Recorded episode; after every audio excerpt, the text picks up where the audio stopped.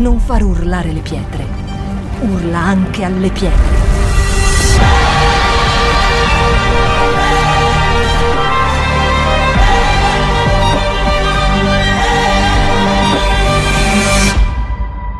Shout 2022. Alza il volume della tua fede. Oggi il titolo di eh, questa predica è Felici di essere tristi. Felici di essere tristi.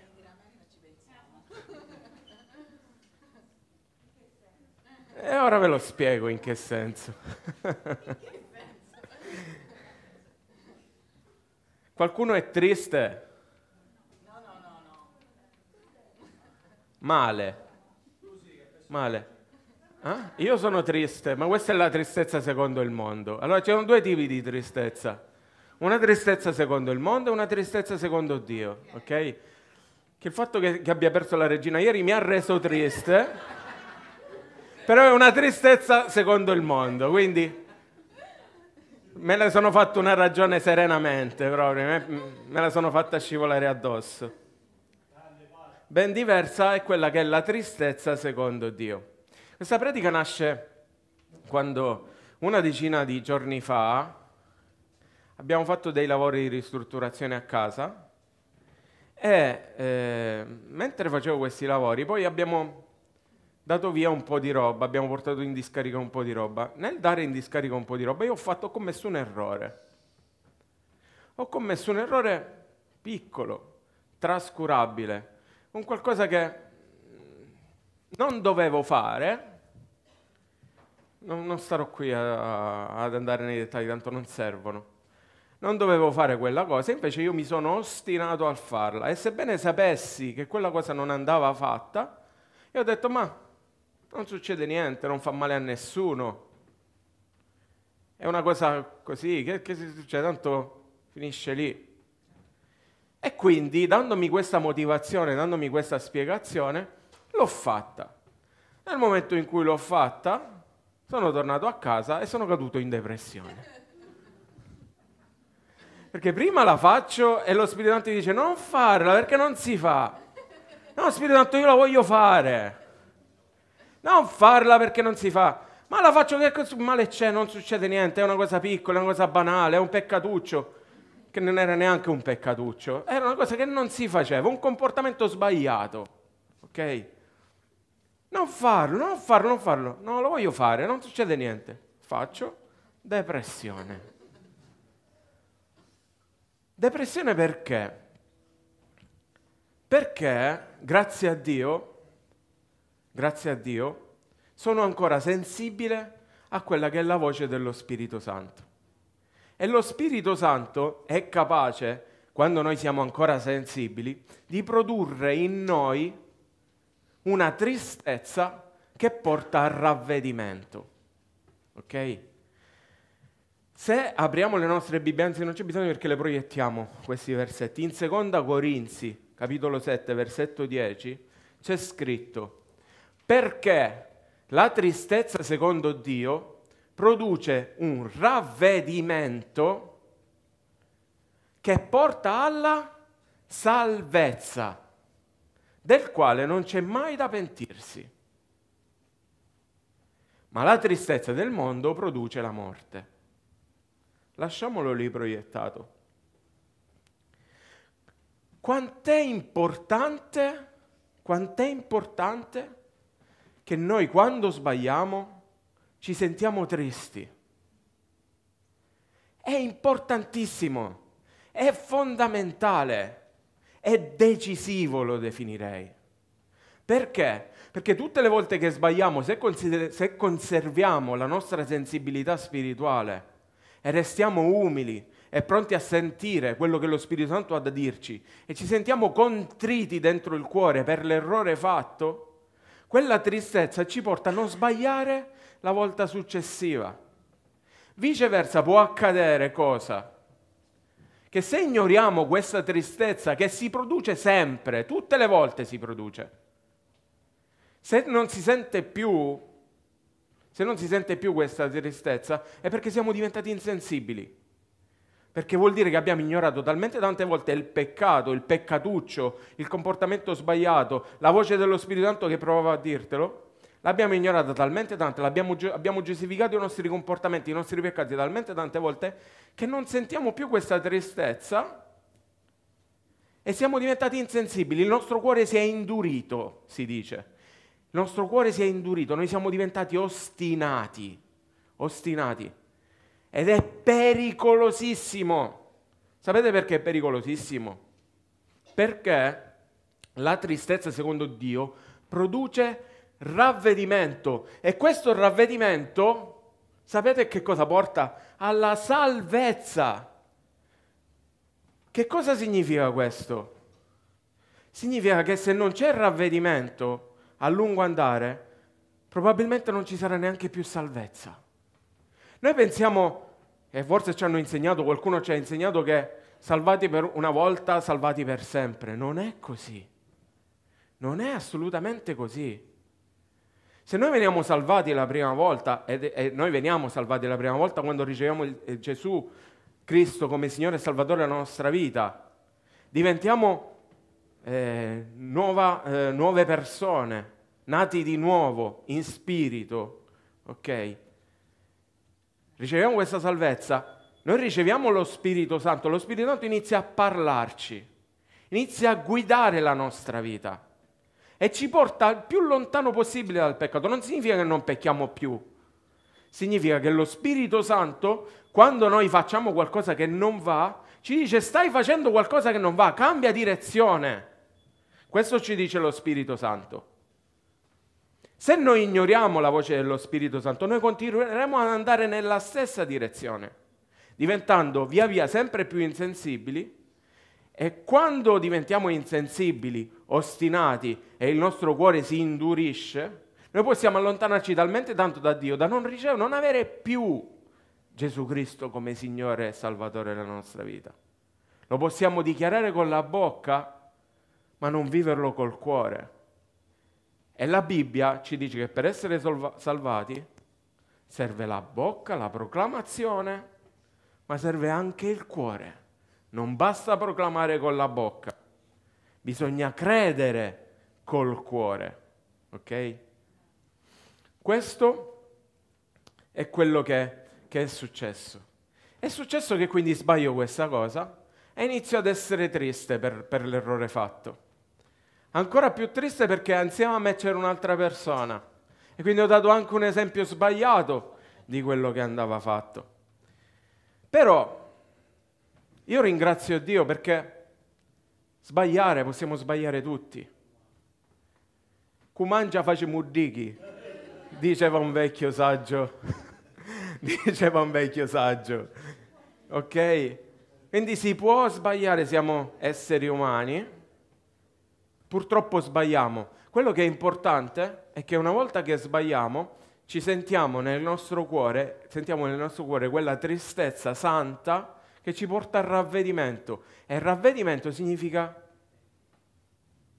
cambiare direzione.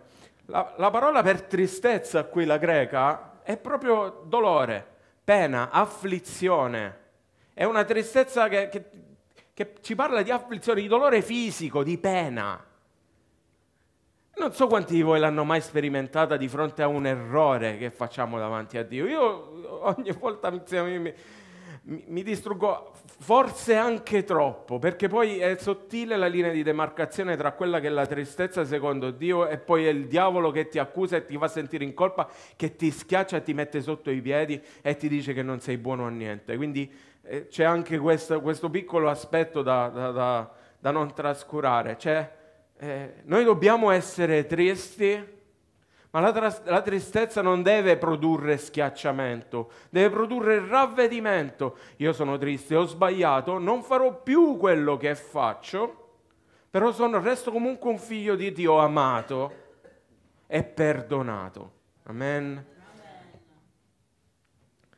Quindi, ehm, appunto, il ravvedimento di cui parlano questi versi è proprio, il termine greco è metanoia, ne abbiamo parlato anche, abbiamo parlato anche martedì, che abbiamo parlato di, ehm, opere morte, ravvedimento dalle opere morte. Metanoia, che letteralmente è proprio cambiare direzione, fare un'inversione a U. Quindi se stai andando così e stai sbagliando strada, cambi e vai a, a, a 180 gradi, è un, un cambio proprio di, di direzione. Quindi questo viene portato da una tristezza sana, da un'afflizione, da una pena. Ok? E questa è santa ed è sana. Io non credo a quelli che dicono che ehm, giustificano il proprio peccato, i propri errori, dicendo ok, tanto sei perdonato per grazia. Io non ci credo. Io credo che noi siamo perdonati per grazia, ma non è compito nostro autoperdonarci. Il, il, il compito nostro è ravvederci non autoperdonarci. Chi perdona è Dio. Chi perdona è il Signore. Noi non ci dobbiamo preoccupare di essere perdonati o trovare una giustificazione di fronte al nostro errore, al nostro sbaglio. Quello è compito di Dio e io credo che Dio perdoni quando vede un, vero pentimento, un vero ravvedimento. Il nostro compito è quello di ravvederci. Noi possiamo vedere tutto questo nelle scritture. Se prendiamo il secondo libro di Samuele, versetti dal 6, il, eh, capitolo 6, versetti dall'1 all'11. Davide riunì di nuovo tutti gli uomini scelti di Israele in un numero di 30.000. Poi si alzò e con tutto il popolo che era con lui partì da Baale di Giuda per trasportare di là l'arca di Dio, sulla quale è invocato il nome. Sulla quale è invocato, torna indietro un attimo per favore, sulla quale è invocato il nome, lettera maiuscola, il nome del Signore degli eserciti, che siede sopra di essa tra i cherubini. Guardate l'enfasi che pone la parola sulla santità di Dio. Trasportavano l'arca sul quale è invocato il nome, il nome del Signore degli eserciti, che siede sopra di essa tra i cherubini. È importante che noi stiamo attenti quando leggiamo, perché qui, qui, nell'arca eh, di questo locale di via Archi, di, di Pentimele, è, è invocato il nome, il nome del Signore degli eserciti, che siede sopra, che siede sopra essa tra i cherubini. Cioè non, non vi incute un timore, un santo timore, un santo rispetto. Già soltanto pensare che in questo luogo è invocato il nome del Signore degli eserciti che è qui e presiede questa riunione.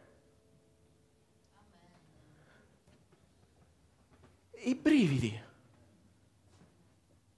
Andiamo avanti.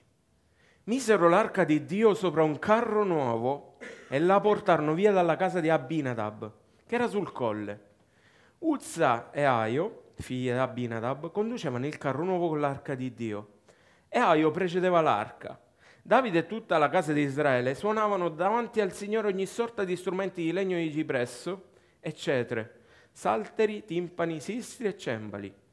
Quando giunsero all'aia di Nacon, Uzza stese la mano verso l'arca di Dio per reggerla, perché i buoi la facevano inclinare.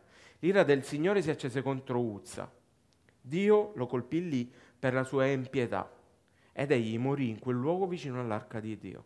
Davide si rattristò perché il Signore aveva fatto una breccia nel popolo colpendo Uzza. Tenete presente queste parole. Davide si rattristò. Di che cosa abbiamo parlato prima? Di tristezza. Davide si rattristò perché il Signore aveva fatto una breccia nel popolo colpendo Uzza. Quel luogo è stato chiamato fino ad oggi Perez Uzza. Davide in quel giorno ebbe paura del Signore e disse, come potrebbe venire da me l'arca del Signore? Davide non volle prendere l'arca del Signore presso di sé nella città di Davide, ma la fece portare in casa di Obed-Edom a Gat. L'arca del Signore rimase tre mesi in casa di Obed-Edom a Gat e il Signore benedisse Obed-Edom e tutta la sua casa. Amen. Amen. Allora, Davide si rattristò perché il Signore aveva fatto una breccia nel popolo. Che cos'è una breccia?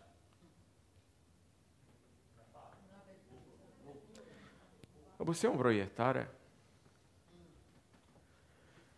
Breccia, apertura praticata mediante strumenti bellici in un recinto difensivo. Alcune volte il nostro cuore è talmente chiuso, è talmente ostinato, è talmente un, indurito che Dio deve fare una breccia, un'apertura dentro i nostri, dentro le nostre mura, dentro le nostre difese, dentro le difese del nostro cuore. È il peccato che rende duro il nostro cuore, eh? È il peccato che rende duro il nostro cuore.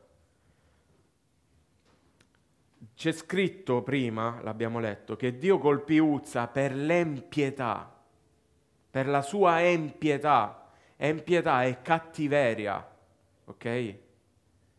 Quindi eh, è il peccato che ci rende cu- duri e il Signore alcune volte deve usare degli strumenti, dei termini bellici per eh, espugnare le mura del nostro cuore. Guardate che straordinario. Rimetti per favore quella, la proiezione.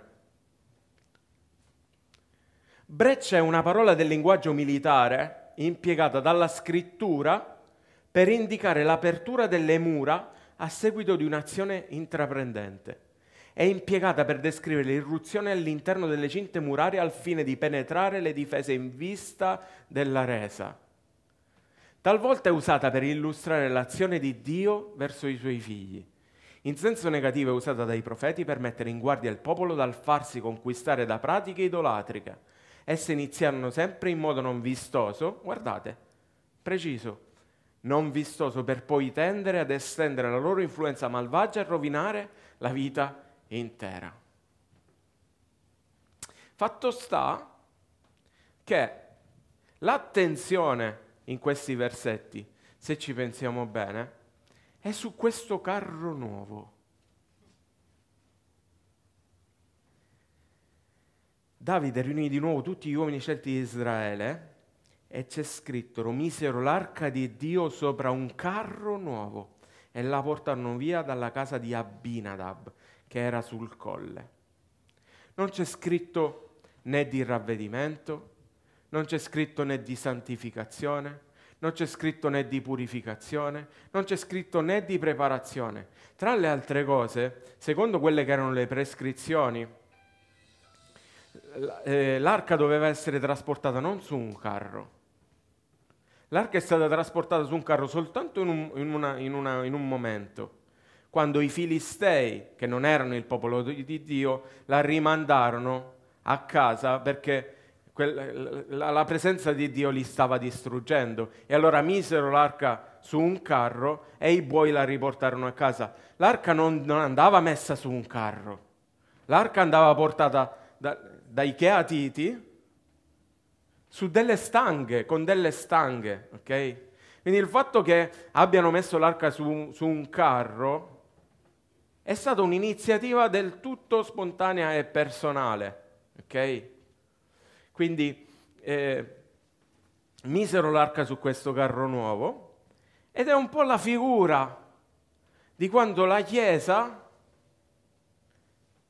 ha la tendenza a curare tantissimo l'esteriore senza curare l'interiore. Curiamo tantissimo la nostra immagine, facendoci vedere belli, beati, sorridenti ci portiamo, portiamo il nostro, pensiamo di trasportare il, il, il, Signore, la presenza di Dio in un carro nuovo, quando in, in, realtà non abbiamo curato il nostro cuore, non abbiamo curato il nostro interiore. Veniamo qui completamente scarichi, veniamo qui senza aspettativa, veniamo qui senza eh, santificarci, senza prepararci al fatto che qui c'è la presenza del Signore. Ed è stata testimonianza anche stamattina stessa con l'altitudine con il quale siamo venuti. Gesù era stato molto chiaro, fate attenzione a curare, voi fate molta attenzione nel curare l'esterno del bicchiere senza preoccuparvi dell'interno, di quello che c'è dentro. Noi dobbiamo vegliare e stare attenti al cuore con cui facciamo le cose. Lo abbiamo detto anche l'ultima volta. Noi qua possiamo fare la, la, la, cosa più maestosa possibile o possiamo fare la cosa più semplice possibile. Non conta niente, quello che conta è l'attitudine del cuore. Ok? Noi dobbiamo vegliare sui nostri cuori. Noi dobbiamo venire qua con timore e con rispetto. Noi dobbiamo venire qui pentiti dei nostri peccati. Noi dobbiamo venire qui avendo vissuto una vita che, eh, dove c'è effettivamente il frutto del ravvedimento. Altrimenti stiamo molto curando nostra, il nostro esterno dei nostri bicchieri. Stiamo magari mettendo il, car- il carro, stiamo portando magari il nostro carro migliore, però dentro non c'è niente. Non c'è niente. E questo era successo al popolo di Israele. Erano stati molto attenti a curare il ritorno dell'arca, della presenza di Dio, procurando un carro nuovo, magari il miglior carro che potevano procurare. Però non si erano preoccupati di quella che era l'attitudine del loro cuore. Noi dobbiamo molto stare attenti a riflettere su quella che è l'attitudine del nostro cuore.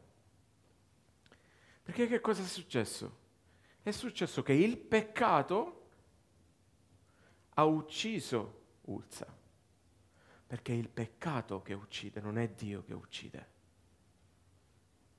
Il peccato ha ucciso Uzza e questa morte ha creato una breccia nel cuore di Israele, ha creato una breccia nel popolo di Israele. Perché? Perché probabilmente il popolo era diventato insensibile. E allora Dio ha dovuto aprire una breccia nel popolo. E Davide si era rattristato per questo, per una tristezza sana. Era una tristezza che ha portato al ravvedimento. Perché sapete com'è, com'è andata a finire questa storia? È andata a finire in questo modo, che allora fu detto, Samuele 6, dal 12 al 15. Allora fu detto a re Davide, il Signore ha benedetto la casa di Obededom e tutto quel che gli appartiene a motivo dell'arca di Dio. Allora Davide andò e trasportò l'arca di Dio casa di, da, dalla casa di Obededom su nella città di Davide con... Non più con un carro. Prima non viene fatta menzione di nessuna attitudine di cuore. Adesso improvvisamente spunta la gioia. Era cambiato il cuore del re era cambiato il cuore del popolo. Adesso c'è la gioia. Non viene più fatta menzione di carri, non viene più fatta menzione di niente. Viene menzionata la gioia, l'attitudine del cuore. E non solo. Quando quelli che portavano l'arca del Signore ebbero fatto sei passi, egli immolò un bue e un vitello grasso. E questo ci parla di ravvedimento. Perché? Perché ci parla di ravvedimento? Perché venivano immolati gli animali? Perché venivano fatti i sacrifici animali? Per il per perdono dei peccati. Davide aveva compreso la santità di Dio.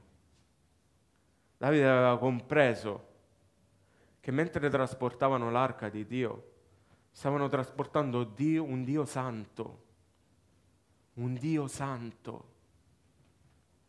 Noi abbiamo compreso che noi siamo qui di fronte a un Dio santo.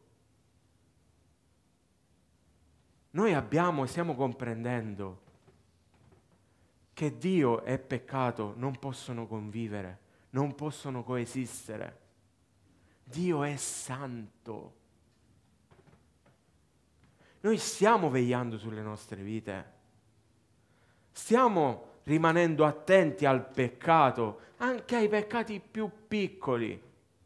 Ripeto, non, noi peccheremo sempre, perché la santificazione è un qualcosa di progressivo. E io non sono qui per giudicare nessuno, sono qui per porvi l'attenzione su quella, sull'importanza che, che riveste il peccato, che può rivestire il peccato nella nostra vita, soprattutto il peccato trascurato, il peccato ignorato. Noi non lo possiamo, non possiamo permettere. Noi possiamo sbagliare, ma quell'errore deve produrre una tristezza, deve produrre una tristezza che porta al ravvedimento, perché quel ravvedimento automaticamente porterà gioia nella nostra vita. Se noi vogliamo vivere una vita gioiosa, se noi non vogliamo vivere nella depressione, se noi non vogliamo vivere nell'ansia, se non vogliamo vivere nella tristezza che produce la morte, noi dobbiamo vivere nella tristezza che produce il ravvedimento tutte le volte che sbagliamo. E non possiamo e non dobbiamo giustificare i nostri errori dicendo ah tanto Dio mi perdona. No, no, non è compito nostro. Non siamo, non dobbiamo essere giudici di noi stessi, né nel bene né nel male. Chi ci deve giudicare è Dio, però noi dobbiamo esaminarci, però noi, noi dobbiamo stare attenti, però noi dobbiamo avere quel santo timore di Dio, di un Dio santo, che tutte le volte che sbagliamo sentiamo una tristezza profonda nel cuore che ci porta a a fare di tutto affinché non sbagliamo l'altra volta. Se questo l'abbiamo perso, oggi è il giorno che Dio possa, ah, possa aprire una breccia nei nostri cuori. Oggi è il giorno che Dio deve aprire una breccia nei nostri cuori.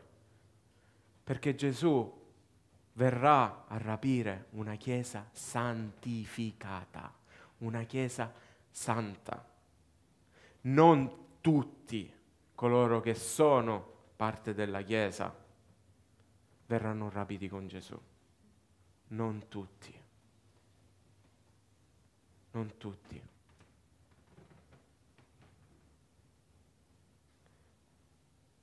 Noi dobbiamo avere timore di un Dio santo. Noi dobbiamo avere ribrezzo del peccato. Ribrezzo del peccato perché il peccato ci vuole morti. Tu sei amico di qualcuno che ti vuole morto? Saresti mai amico di un qualcuno che ti vuole morto? Eh, pastore, ma questo è il Vecchio Testamento, queste sono cose che accadevano nel, nel Vecchio Testamento. Ok, apriamo la, la nostra Bibbia, anzi leggiamo insieme Matteo capitolo 4, versetti 12, 13 e 17. Gesù Nuovo Testamento, Gesù, Nuovo Testamento, sì? Udito che Giovanni era stato messo in prigione, chi era Giovanni? Giovanni era colui che predicava il ravvedimento.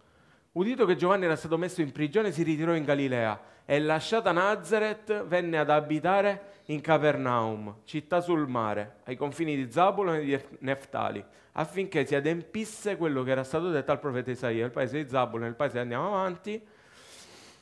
Da quel tempo Gesù cominciò a predicare e a dire, ravvedetevi perché il regno dei cieli è vicino. Che cosa ha, cominciato a predicare? Ra? Ravvedetevi. Era Gesù.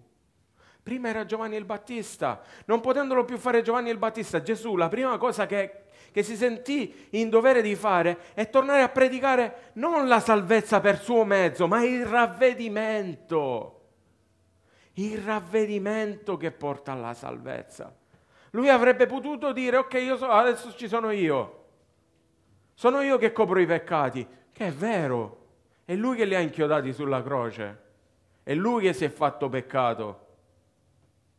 È lui che ha usato misericordia nei nostri confronti. È lui che è l'agnello sacrificale per il perdono dei, no- dei nostri peccati. Ma lui non ha detto, state tranquilli, tanto ci sono io che mi sacrifico per voi. Avrebbe potuto dirlo. Prima Giovanni, che non conosceva Gesù, predicava il ravvedimento, ok, viene Gesù, non predico più il ravvedimento, io predico, ok, io sono Dio, l'agnello che toglie i peccati del mondo, Credete in me sarete salvati? No. Predicò il ravvedimento. Continuò e insistette nella predicazione del ravvedimento. È molto importante. È molto importante che noi non sottovalutiamo il peccato. È molto importante. Io direi che è vitale. Da quanto noi sottovalutiamo il peccato dipende la nostra vita spirituale, ovviamente. Perché noi possiamo morire nuovamente spiritualmente. E possiamo farlo continuando a ignorare il potere del peccato sulla nostra vita, continuare a ignorare, a calpestare il sacrificio di Gesù, perché quello facciamo tutte le volte che ignoriamo il peccato, tutte le volte che continuiamo a farlo, tutte le volte che lo giustifichiamo. Calpestiamo il sacrificio di Gesù per il perdono dei nostri peccati. E nel momento in cui facciamo questo, moriamo. Uzza morì perché ignorò il peccato. Fu il peccato a ucciderlo. Dio non è venuto a portare morte, Dio è venuto a portare vita. Amen.